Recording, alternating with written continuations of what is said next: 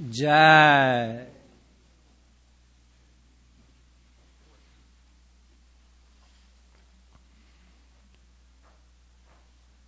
मन्नाथ श्रीजगन्नाथो।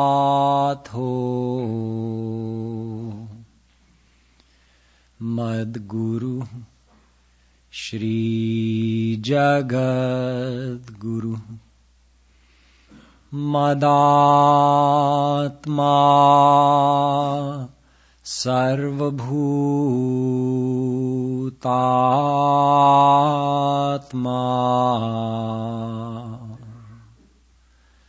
तस्मै श्रीगुरवे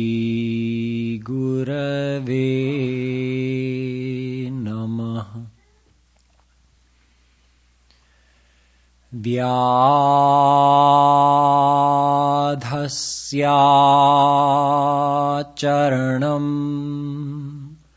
ध्रुवस्य च वयो विद्या गजेन्द्रस्य का कुब्जाया किमु नाम रूपमधिकम्? किं तत्सुदां नो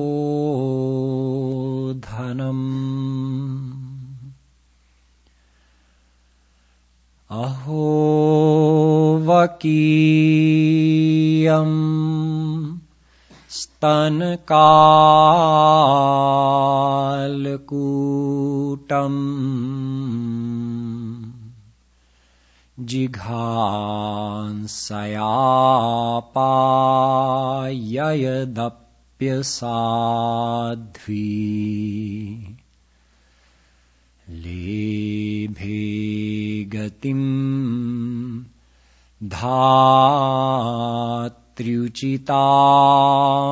ततोऽन्यम् कं वा दयालुम् शरणं व्रजेम यो ब्रह्माणं विदधाति पूर्वम् यो वै वेदांश्च प्रहिणोति तस्मै। तग्मं ह देवमात्मबुद्धिप्रकाशम् मुमुक्षुर्वै शरणमहम् प्रपद्ये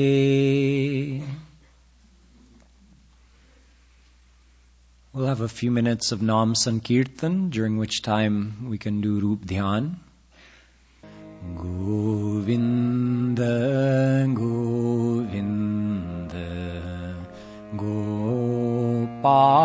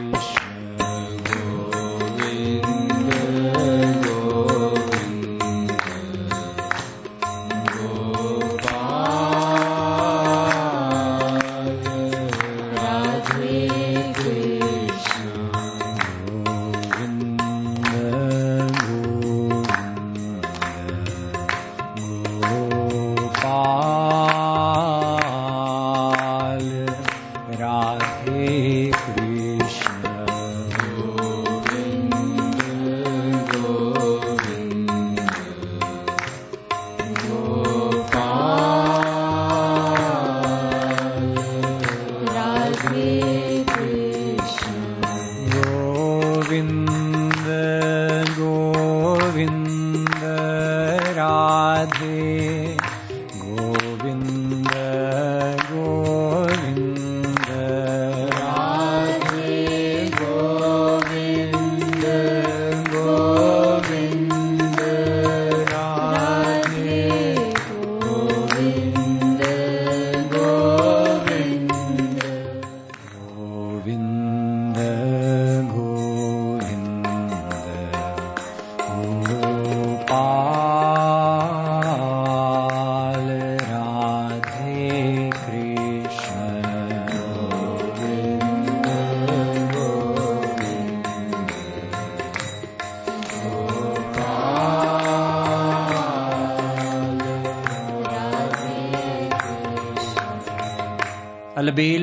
सरकार की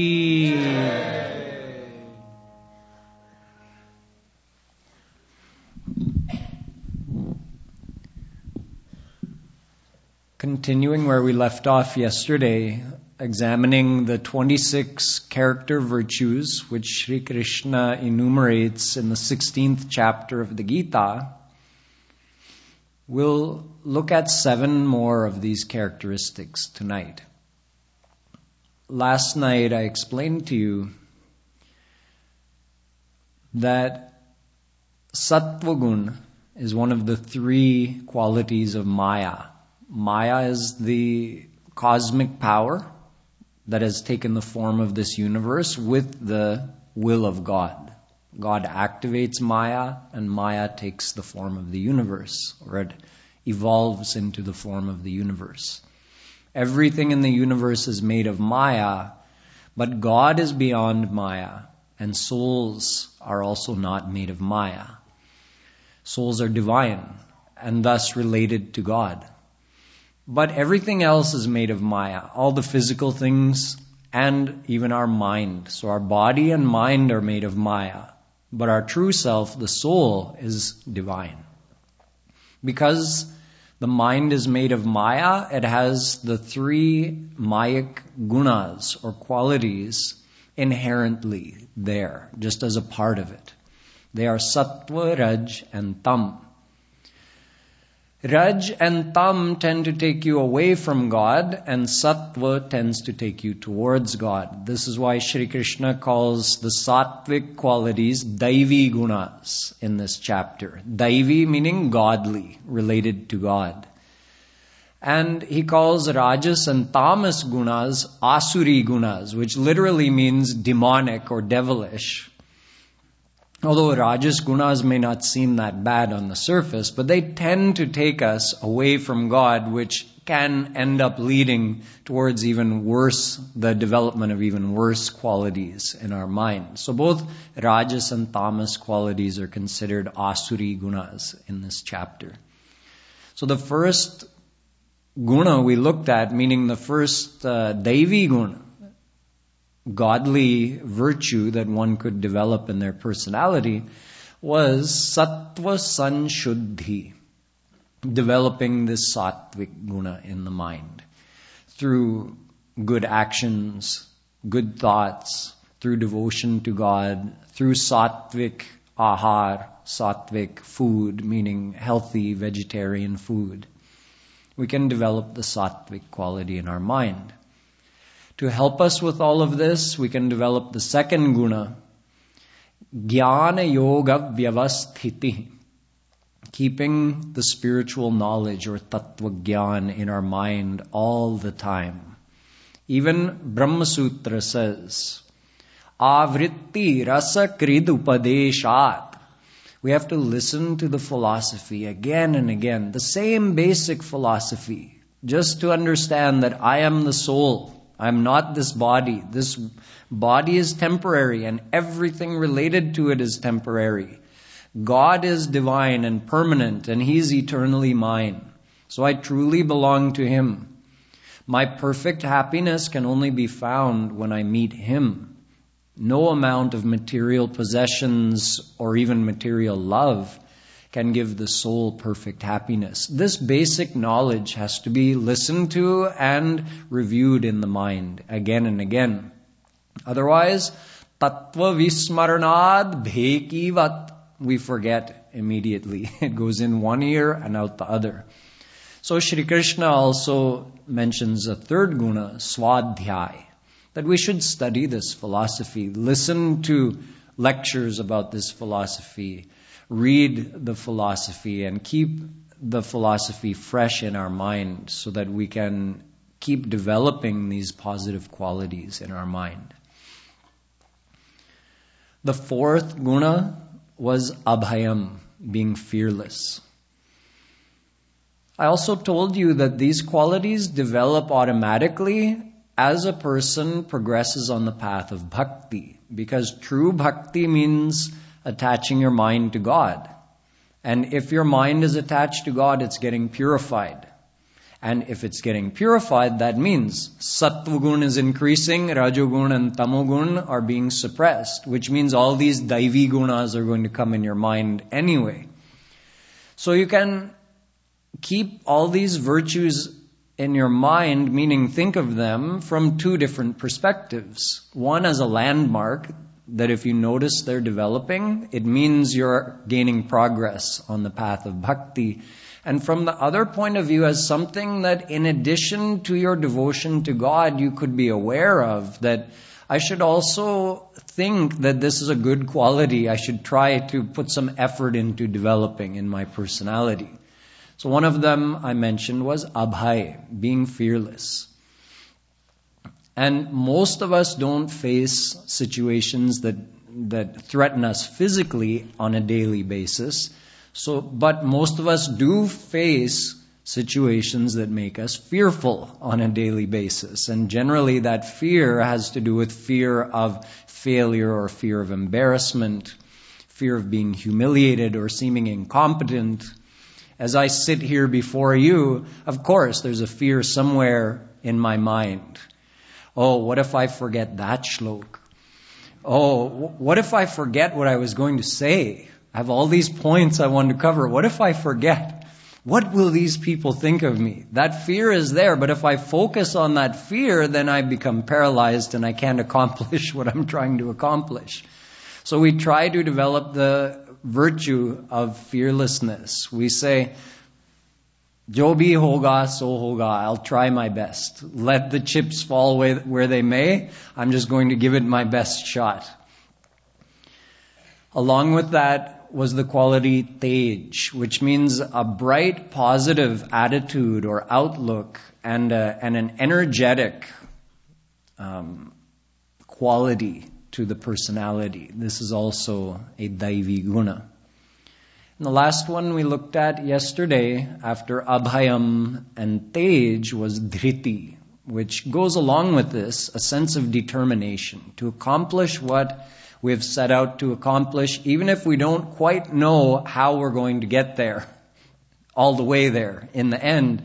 But we know that's the right goal. I want to get there, and I can, I at least know that if I take these steps, I'm moving in that direction. So even if I can't see all the way to the end of the road, I'll at least take these steps. And when I get further ahead, then I'll also be able to see further ahead. And in that way, we keep going, just like on the path to God.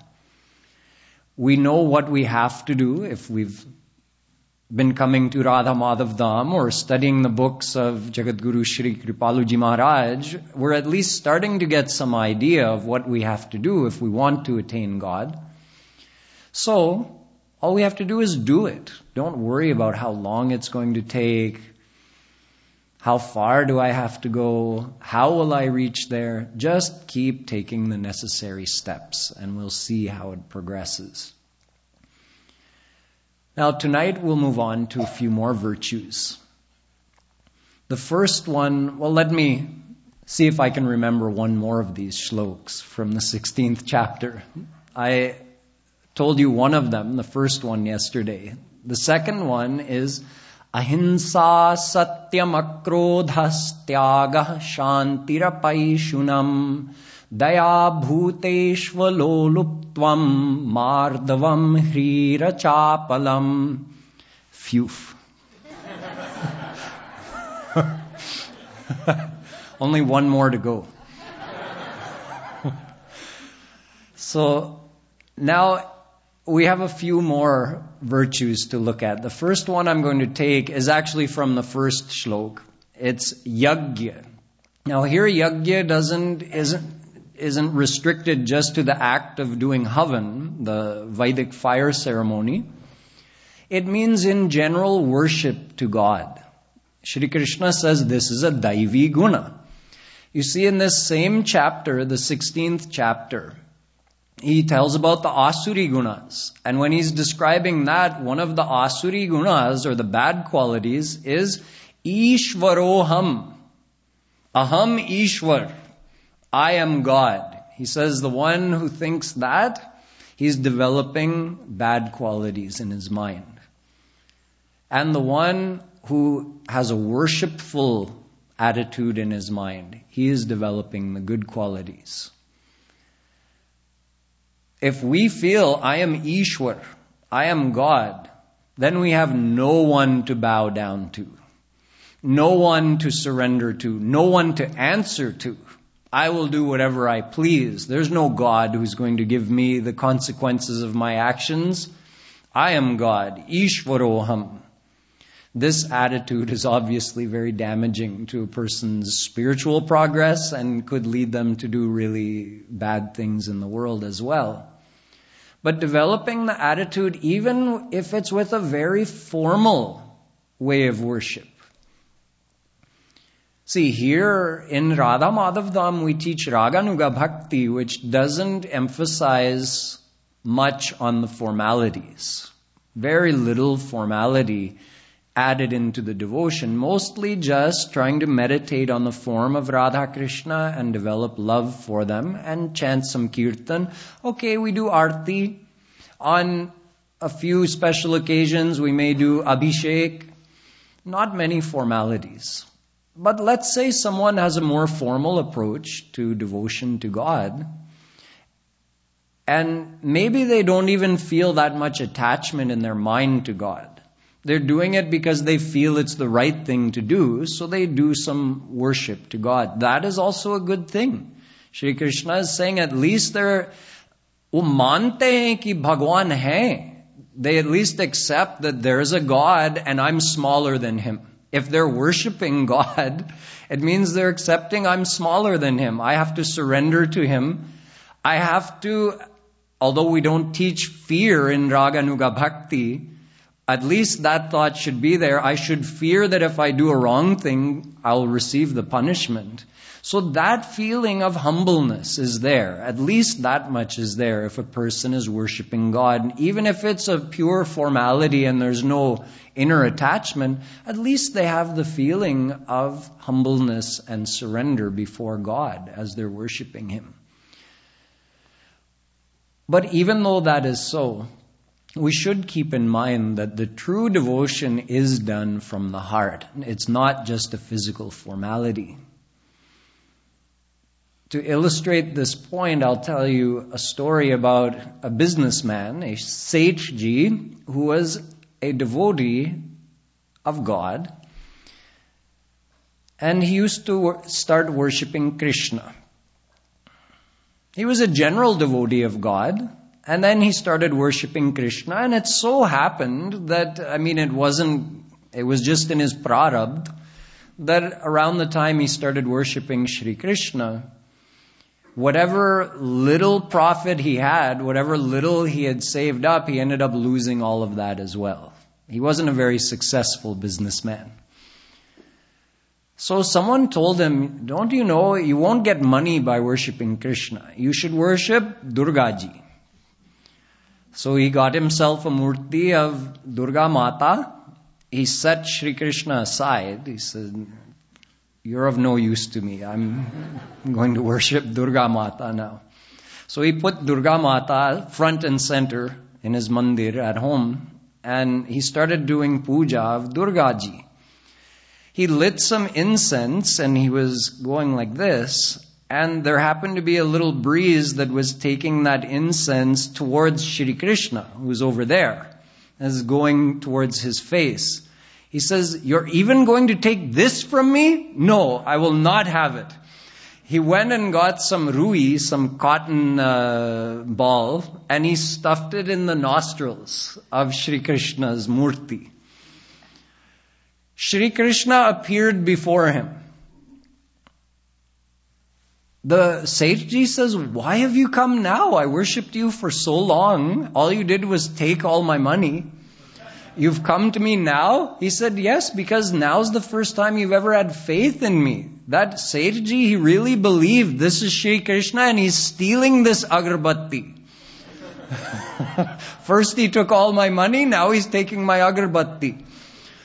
But that feeling of faith, that, that this is not just a murti, this really is Sri Krishna. He had that much faith that Sri Krishna had to appear before him. So that's the true form of worship.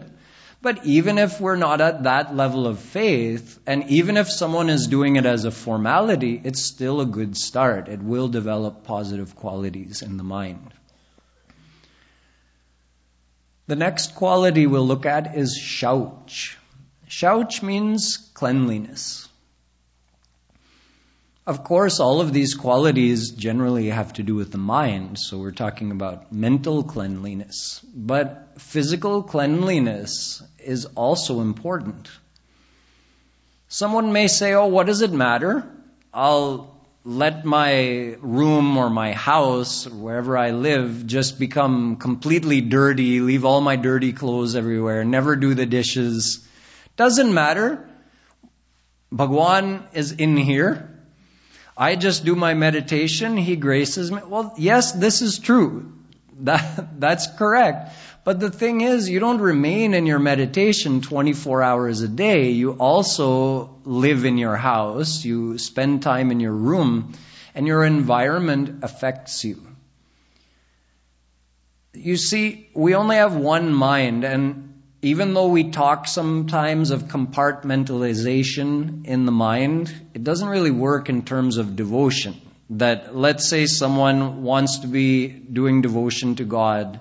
They're trying to discipline their mind and attach it to God. And then on the other hand, in their worldly affairs, they become very careless. They don't clean the house. They don't clean their body. They don't wear clean clothes. Everything is falling apart. They don't do a good job at work. It means in order to do all those things, in order to allow all of that to happen, the mind is being very careless. Careless, lazy, apathetic. So with that same mind, you're trying to be careful in devotion. It doesn't work. All those bad qualities you're developing while interacting in the world, that's going to also spill over and affect your devotion.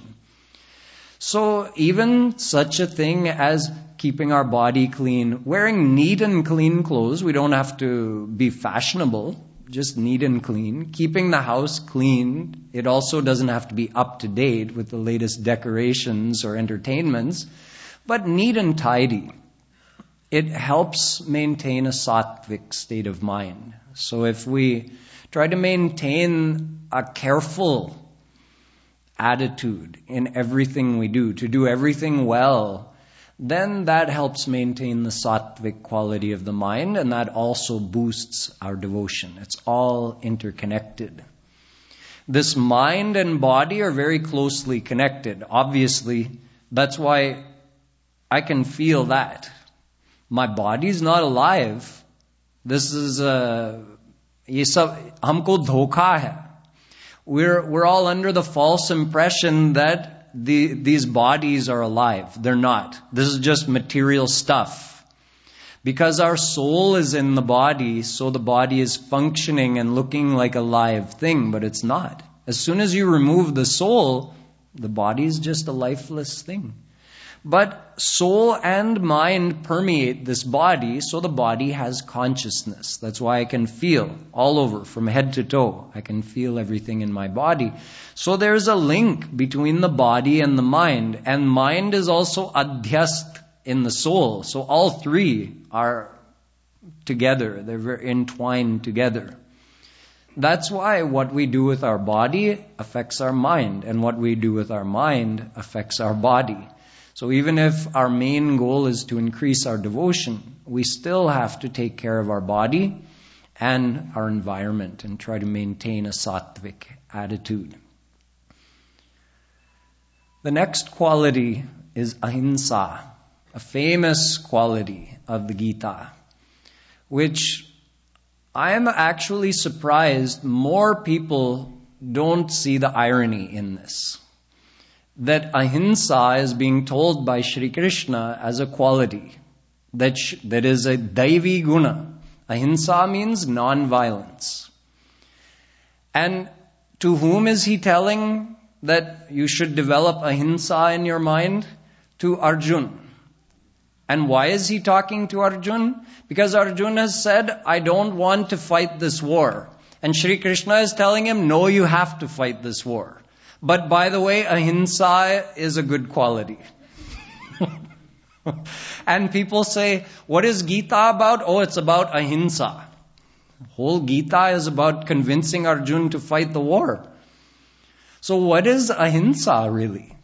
It's obviously not physical nonviolence because physically that's not realistic to think that in this world where sattva rajtam resides in everybody's mind, and some people have developed sattva gun, but others have developed rajogun and tamogun, they've developed the bad qualities of their mind. So those types of people are going to use what power they have to oppress others, break the law, take what they can, however they can, in such a world where you have good and bad qualities in everybody's mind, and you have people who have developed the bad qualities or the good qualities, you can't expect to live a purely peaceful life and just say, no, nobody should ever use physical force against anyone. It's not realistic. If someone is going to break the law, someone else has to uphold the law.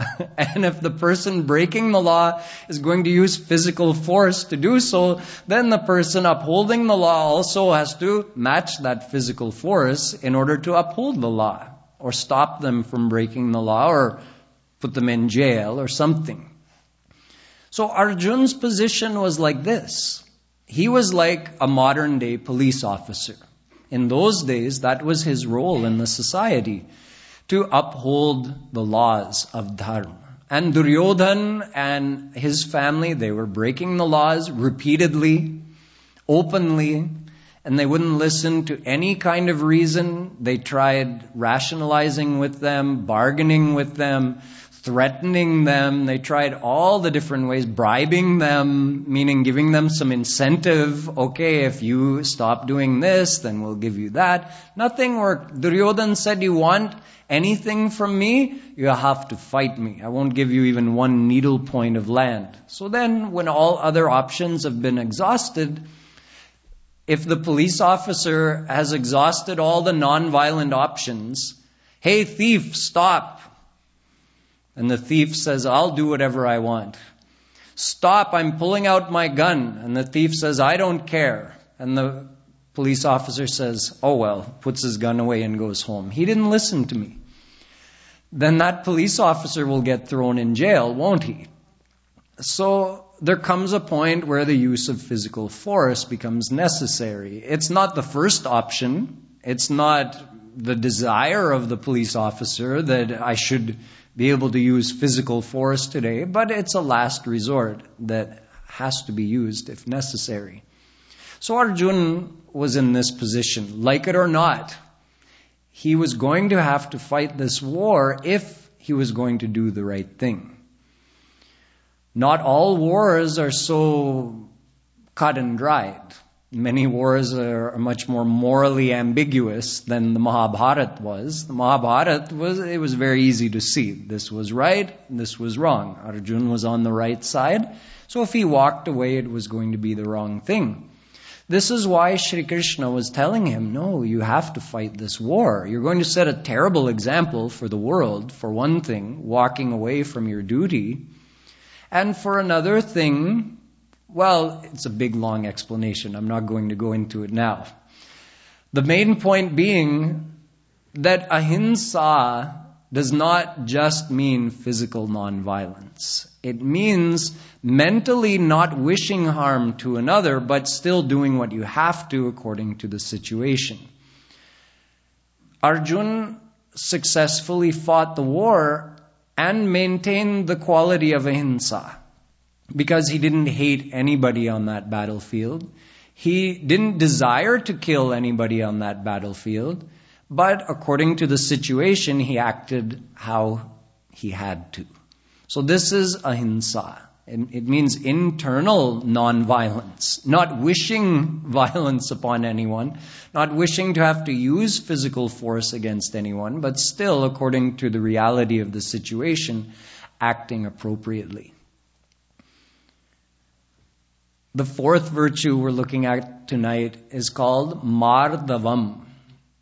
This means, in Hindi, you would say komalata, softness, like being soft hearted, being gentle, being kind. This again doesn't mean that in every situation you have to be soft on the outside. That you just let people do whatever they want all the time. That's not what it means. It means from inside we should be soft hearted. When we're talking to another person, we should think, if Shri Krishna was sitting right here beside me, if he were in the room with me, how would I be speaking right now? Imagine how that would change our actions. How would that change the way we behave with others if we just remembered that one thing? I said it as an if, right? If Sri Krishna were here with me, how would I be talking? It's not an if, it's a fact. He is here. It's just that we forget it. So, this gentleness comes to whatever extent we remember God is here, then it's automatic. If you remember God, Shri Krishna is here, He's also in the heart of the person I'm talking to. So we should use our strength of mind to be soft by remembering that God is with us. This is a virtue that Shri Krishna mentions, Mardavam. You probably know someone who is kind hearted, soft hearted, very gentle, yet also can stand their ground when they need to. So it's okay to be both things, but from inside we have to be soft. Next comes satyam, truthfulness. This is an obvious one, but it also has to be understood correctly. Satyam doesn't mean you have to absolutely tell the truth in every single situation. What if uh, you're walking down the street and you see someone, some uh, criminal chasing a helpless person down the street, and, and that person runs down an alley and hides. And the criminal comes running by and sees you and says, Hey, where did that person go? Did you see them? So, and you're thinking, in Gita, Shri Krishna says Satyam. So if I don't tell the truth, is it wrong? No, in this case it would be wrong to tell the truth. You'd be aiding and abetting a, a, criminal act. So you would lie. You would say, no, I didn't see anything. Or he went that way when he actually went that way. So we can't just take it blindly. We have to really think about how does it apply. In everyday conversations, it's not always the right thing to tell the truth. What if telling the truth would unnecessarily hurt another person's feelings? Eh, it's okay. Withhold something. Don't tell the exact truth. It's not going to cause, meaning it's not going to cause them any harm. You're just sugarcoating it a little bit. You're just trying to avoid hurting their feelings. That's okay.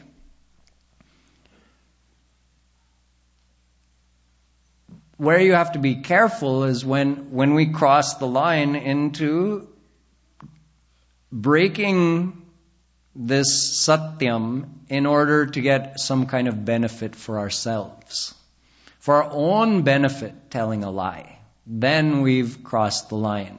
Then we're entering the area where we're going to start receiving bad karma, bad results for such things. Like not admitting a mistake. What's our first reaction when we've done something wrong and someone else points it out? Nahi to? Me? No way. Then we start thinking of excuses. Oh no, it was because of this, it was because of that. The fact is, it was our mistake and nobody else's. We start making up all kinds of stories. It's our natural reaction. From the time we were little kids, that's been our natural inclination to do that. So it's something we have to break. It's like a discipline. We have to discipline ourselves to be brave, be fearless, accept the mistake. The mistake is already done. Why exacerbate it further? I mean, karmically speaking, even if you tell the lie and get away with the mistake and nobody knows about it, you think, ah, bach you think you, you got away with it, but you didn't. You now redoubled your karmic consequences. Now, in addition to the mistake you did, now you also told a lie to cover up that mistake, and it just keeps compounding. Usually when you tell one lie, it leads to having to tell another lie to cover up the first lie. There was a little uh, jingle that we learned when we were kids. Tell one lie, it leads to another, and it keeps going on and on.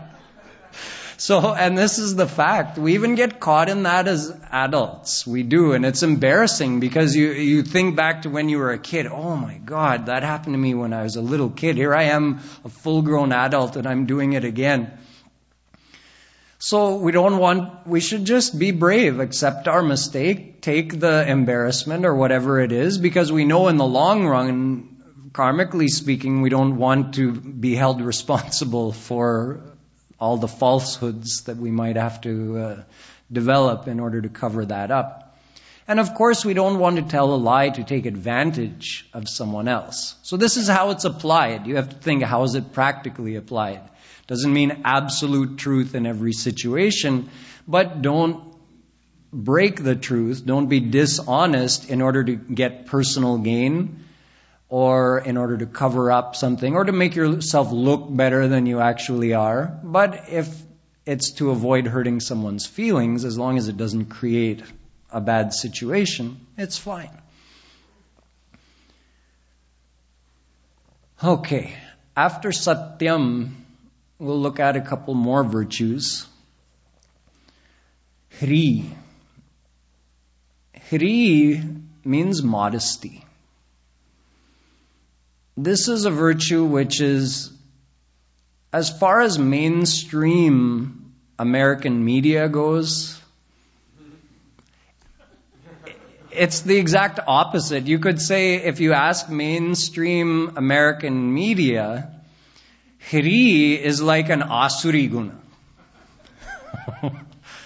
in other words, everything you see in print, in movies, on TV, in every possible media, billboards, everything is the opposite of modesty.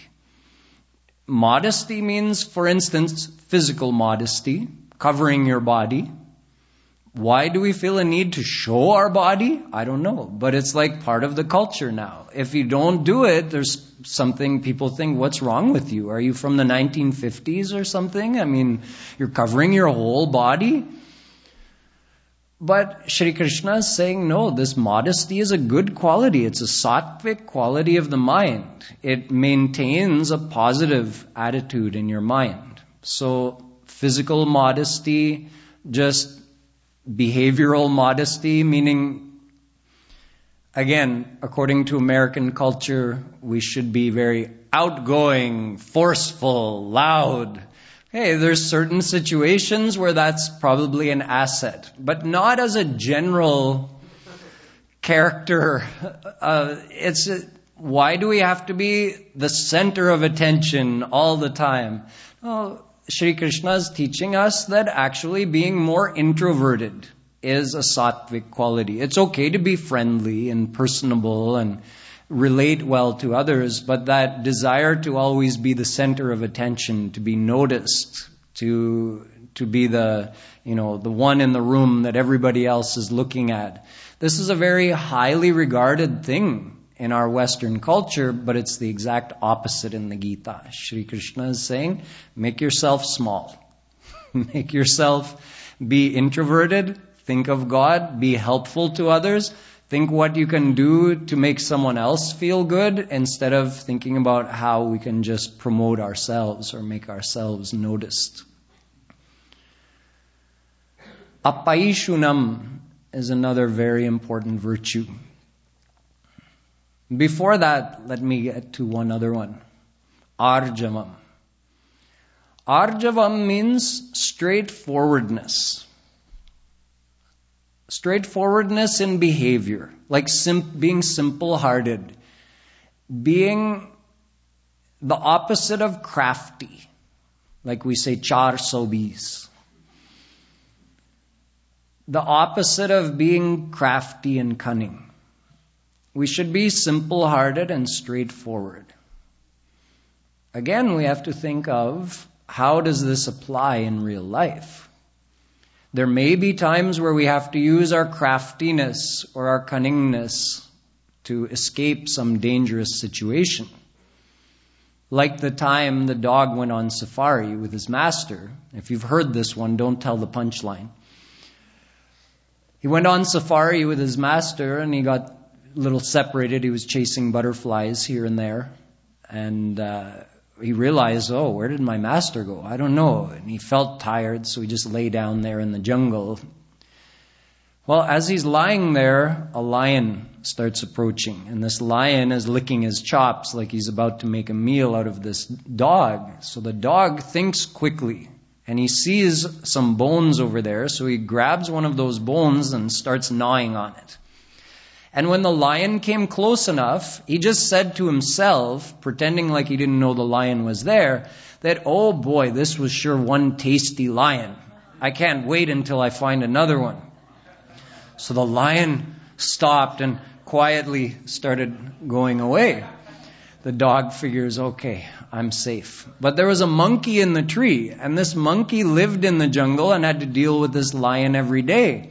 So he thought, here's a chance for me to ingratiate myself to this lion. He's going to owe me one. So he went and caught up to the lion and told him the trick the dog had played on him.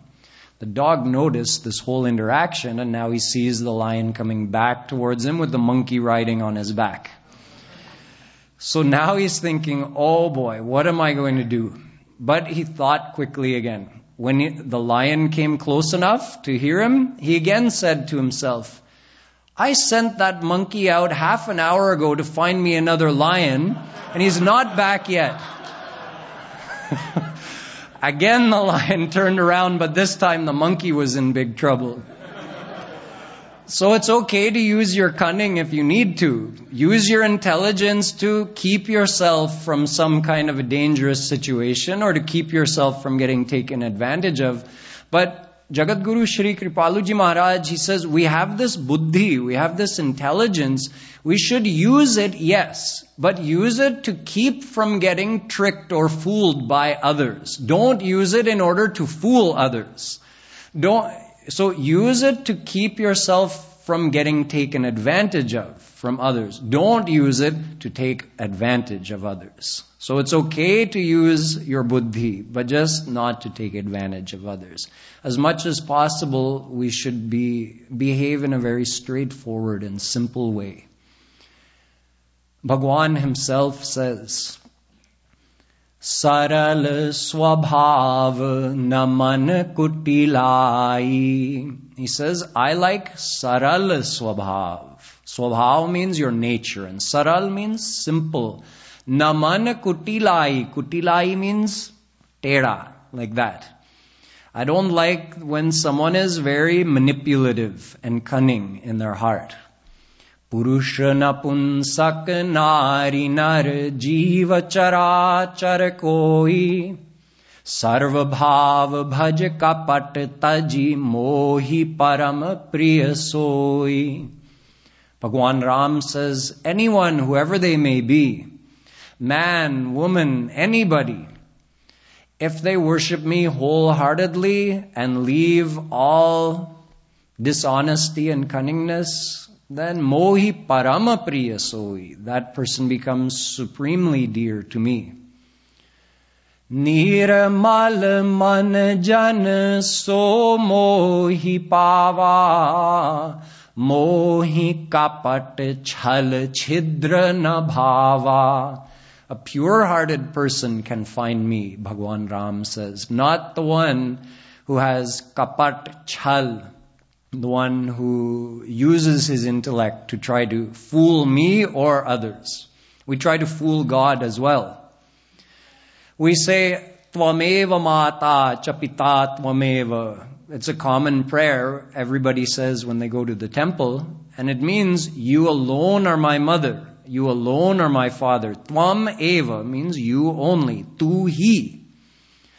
But that's not the truth in our heart in our heart, we are more attached to our family, our physical family, who are related to our physical body. So our heart tells the truth that we love our family, but we're showing some formality to God. We're saying, like we say, paying lip service to Him. Just reciting a shlok, just, you know, telling Him that I love you, but actually my heart only loves the world. So this is chal. This is kapat. Bhagwan Ram says, मन क्रम बचन छाड़ी चतुराई भजता ही कृपा करत रघुराई From your man, from your mind, from your words, and from your physical actions, when you abandon all such dishonesty and craftiness and worship Him, then He immediately begins to grace you. So this is Arjavam. And the last one for tonight that we'll cover, a very important one, Apaishunam. Apaishunam means, in English you can say, non-gossiping and not uh, causing a drama. You can say this, this quality, apaishunam, it's the exact opposite of a 24 hour news station. what do they do? Whatever gossip they get, repeat it as many times as possible and as little a time as possible and then sensationalize it, over dramatize it. This is the opposite of apaishunam. Shri Krishna says in our personal life, we have to be the opposite of that news station. Gossip, in other words, we should be the place where that good news story comes to die. When that juicy little tidbit of gossip reaches us, it doesn't go any further. That's apaishunam when we're dealing with a situation, we take it as it is. We don't over dramatize it that, oh, this person is like this and that person is like that. Because we do have to deal with difficult situations. We can't just have our head in the sand and act like everything is good all the time. No matter where we are in the world, even in an ashram, we have to uh, resolve certain situations. So they're best resolved when we keep the drama out of it and just deal with things in a respectful and calm way. Jagat Guru Shri Kripaluji Maharaj goes to the point of saying, in fact, we should not even, never mind criticizing someone else out loud, which we tend to do behind people's backs, right? That's also a form of gossip. When someone does something we don't like, or they have a personality trait we don't like, Instead of going to that person and dealing directly with them, we tell somebody else. And then we tell somebody else. It makes us feel better, like we're getting more people on our team. Because that person is wrong. They have that fault. They're very wrong. They did this thing to me. They're bad. Now I want all these people on my team. So we tell as many people as possible about that person, but we haven't resolved the situation. The situation was between me and that person. So either I forget about it, I decide, you know what, I can live with this. It's not a big deal. Forget about it. Or I say, no, I can't live with this. I need to address this situation. So go directly to that person, not when I'm angry, but when I've thought about it and I'm cool, and I go and I, in a respectful and polite way, thinking about their feelings and how my words are going to affect them, I address the subject with them. Even if someone does that, Jagat Guru Sri Kripaluji Maharaj takes it a step further. He says we shouldn't even mentally be looking into the faults of others. We have more than enough in here to keep us busy 24 hours a day. If we want to fault find, look in here. He says that the sure sign of one's own impurity of heart is the degree of fault finding we do in another. However much time we spend fault finding, that's how impure our own heart is. Because we tend to see according to how we are. Why not see the virtues in another person? We're all full of faults, certainly, but we all also have virtues. We have both. So why do we focus on the faults of others? Think about how our mind works. How about how sad that is? That when we think of others, maybe you can analyze yourself tomorrow or for the rest of today. When we think of others, when you're thinking about another person, how often are you actually thinking about the virtue and thinking, oh, I should be more like that? Wow, this person has this great quality about them compared to Oh, this person is like that. Oh, that's really annoying. I bet 95% of the time we're on this side. We, we tend to focus on the negative. Why?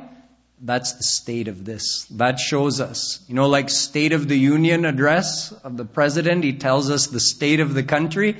That's the state of our heart. We can measure it ourselves. So when that's our inner state, it means we have more than enough to deal with in here.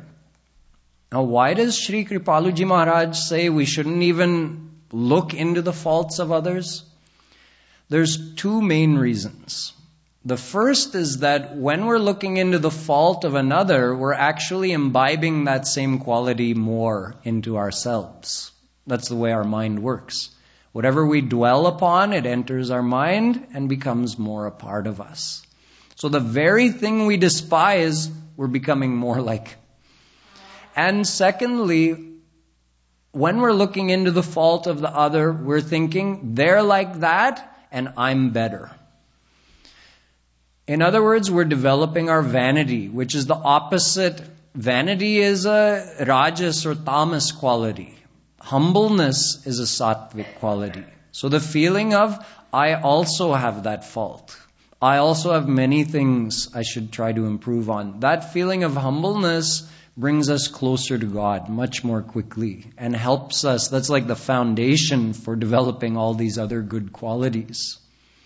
So for this reason, Shri Kripaluji Maharaj says, even if the other person is bad, such much bura hai, nindaniya hai, worthy of criticism, Nonetheless, why should you do that with your mind? He's worthy of criticism. Okay, let someone else do it. why sacrifice your mind for that? Because it is a sacrifice. Now you've put your mind in that fault. In order to do that, you've had to forget God, forget Radha Krishna. Now you're bringing all this stress into your, your own mind. It's truly a sacrifice. So, although it sounds like a very selfless thing to do, that this person deserves criticism and I'm willing to sacrifice my mental state in order to do it. Shri Kripaluji Maharaj says, no, don't be the one. Even if the person deserves criticism, even if they really are bad, don't put your mind in that. Keep your mind in something positive. If a situation needs to be dealt with, that's another thing altogether. You have to deal with it. It's fine. But 99% of the time, it's, ne- it's not a situation we ever will deal with. It's just something we keep dwelling on in our own mind. And if you dwell on it long enough, it ends up coming out of the mouth as well. How many times has it happened to me that I was thinking and thinking about another person's fault and also thinking I'll never say this to them? But then something happens that pushes that button one day and out it comes. And I think I never meant to say that, but I thought it so many times, eventually it came out. So, this quality is a very important one to develop. This quality of apaishunam, non-gossiping, not trying to look for drama or you know, sensationalizing a situation and to take the whole thing a step further, how our Guruji has taught us not to even fault find in another person, not to even look into their faults, but instead to acknowledge our own shortcomings and try to look into the virtues of other people. Honor their virtues, admire them for their virtues, and try to develop those virtues in ourselves. So further ahead, what other virtues Sri Krishna tells us, we'll learn about tomorrow. Boliye Vrindavan Bihari Lal ki.